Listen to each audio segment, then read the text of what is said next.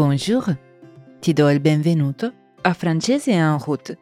Io sono Stella e sono una grandissima fan della cultura francofona. In questo podcast ti porterò con me in un viaggio virtuale in zone del mondo in cui si parla il francese. In ogni episodio sentiremo una storia diversa e io ti spiegherò le cose più difficili e ti darò anche qualche informazione sul contesto. Non dimenticare però che questo non è solo un podcast per imparare la lingua, è anche un modo divertente per conoscere meglio la cultura dei paesi francofoni. Se preferisci, durante l'ascolto puoi leggere la trascrizione completa. La trovi sul sito babbel.com slash podcast oppure cliccando sul link nella descrizione dell'episodio. Oggi partiamo per la Tunisia, in Africa settentrionale. Fino al 1943 le lingue ufficiali della Tunisia erano il francese e l'arabo. Bene, allacciamo le cinture perché si parte. On y va! La nostra prossima fermata è francese en route.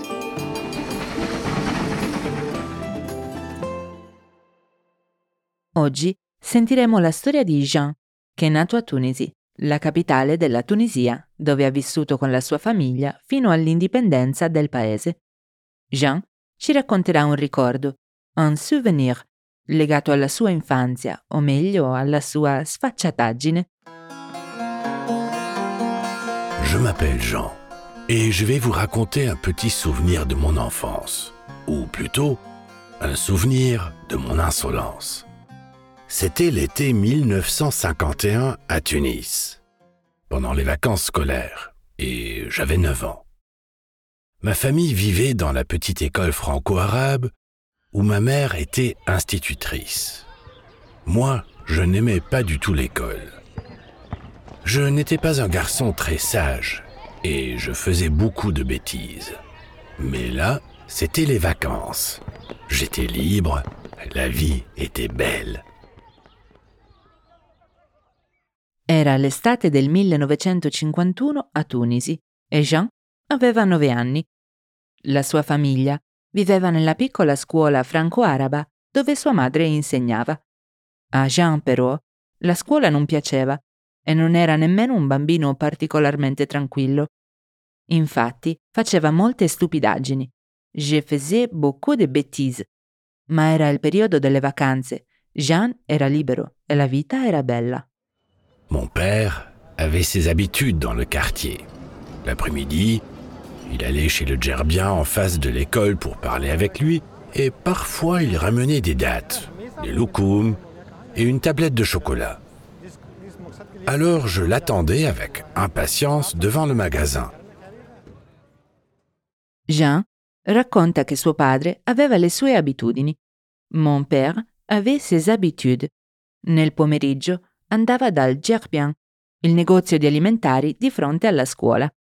Gerba è un'isola tunisina e all'epoca molti negozi di alimentari erano gestiti da persone originarie di quel luogo. Ed è per questo che i loro negozi erano conosciuti con il nome di Gerbian. Il padre di Jean andava al negozio per fare due chiacchiere con il proprietario e a volte tornava con datteri, lukum, i tipici dolcetti turchi, e una barretta di cioccolata. Un après-midi, j'attendais mon père et ma tablette de chocolat comme d'habitude, quand un livreur est arrivé. Il était très grand, musclé et fier. Il avait une énorme moustache. J'étais impressionné par ses muscles, mais sa moustache était ridicule. Je ne pouvais pas m'empêcher de regarder et de sourire. Un pomeriggio, come sempre, Jean stava aspettando suo padre e la sua cioccolata di fronte al negozio, quando un fattorino è arrivato. Un livreur est arrivé. Era un uomo molto alto, muscoloso e fier, fiero, e il avait une énorme moustache e aveva degli enormi baffi. Jean dice che era colpito dai suoi muscoli, ma che i suoi baffi erano ridicoli. Infatti, fare a meno di guardarlo e ridere. Le livreur m'a vu. Pour lui, Mon sourire était une provocation. Alors il m'a dit Qu'est-ce que tu regardes, toi? Et là, je ne sais pas pourquoi, j'ai eu peur et j'ai répondu Moustachu du cul Le géant m'a regardé avec des grands yeux, surpris, et j'ai répété Moustachu du cul Il est devenu rouge et il a couru vers moi pour me punir. J'ai couru aussi vite que possible et j'ai pensé S'il m'attrape, je suis mort. Il fattorino ha notato che Jean stava ridendo e si è sentito provocato. Allora il m'a dit, così mi ha detto, Qu'est-ce que tu regardes toi? Che cosa guardi? In quel momento, senza sapere il perché, Jean ha risposto con uno strano insulto, Moustachu de cul, che significa in sostanza baffi da culo. Beh, possiamo solo immaginare la sorpresa del gigante. E come se non bastasse, Jean ha ripetuto l'insulto. A quel punto, giustamente, il fattorino è diventato tutto rosso e ha iniziato a inseguire il bambino. Jean correva sempre più velocemente e pensava se mi prende sono morto. J'ai couru, très loin, très vite, mais il était toujours là, derrière moi. J'ai essayé de courir plus vite, mais impossible. Il était trop rapide. Alors j'ai poussé une porte au hasard. Je suis entré dans une maison. J'ai monté les escaliers pour aller sur le toit terrasse. Je suis resté caché sur le toit. J'ai attendu longtemps. Mais le soleil tapait. J'avais extrêmement chaud. Alors je suis sorti pour retourner chez le gerbien. Grave erreur. Le livreur m'attendait encore. Jean racconta che correva molto veloce, ma il fattorino era sempre dietro di lui e anche quando ha cercato di correre più forte non è servito a nulla. L'uomo era troppo veloce. Allora Jean ha spinto una porta qualunque ed è entrato in una casa. Ha salito le scale ed è arrivato fino alle Toit Terrasse, la terrazza sul tetto. Se vai in Tunisia, vedrai che è una cosa molto comune. Praticamente ogni casa ha una terrazza sopra il tetto. Comunque, Jean è rimasto nascosto lassù per un bel po' di tempo, ma il sole picchiava forte e faceva molto caldo. Così alla fine ha deciso di tornare dal Gerbien. Grave erreur, grave errore.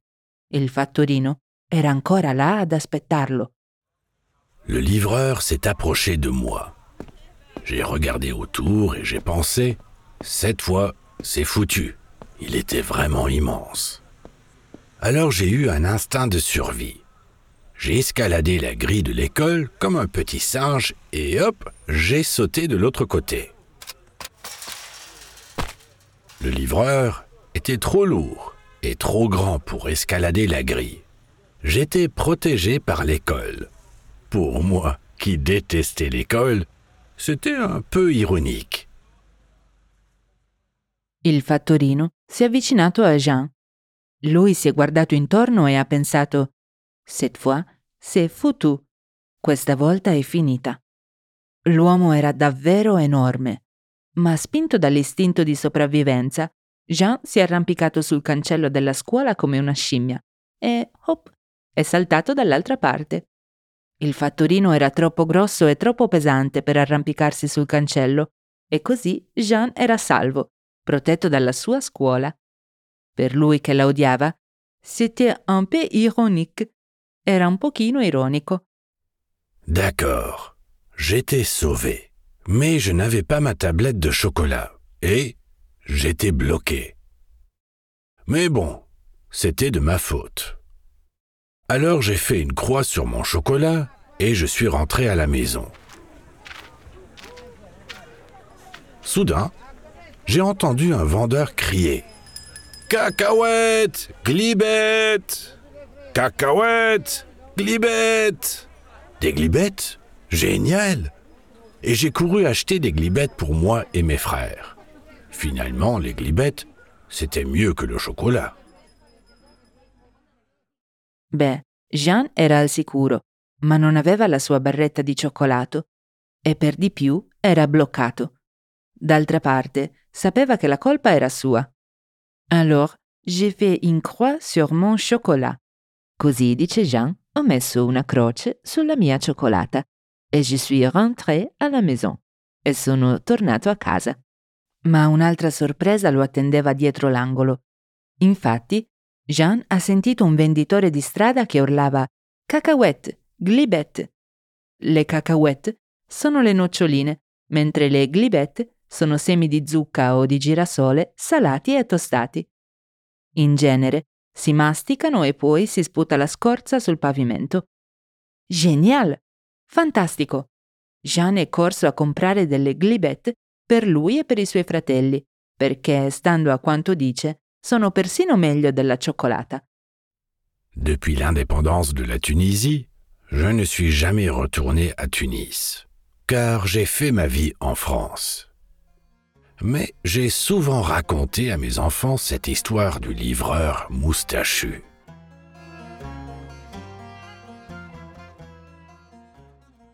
Dopo l'indipendenza del paese, Jean ha iniziato una nuova vita in Francia e non è più tornato a Tunisi. Però ha raccontato spesso ai suoi bambini la storia del fattorino con i baffi. Prima di salutarti, vorrei farti notare come si racconta una storia in francese.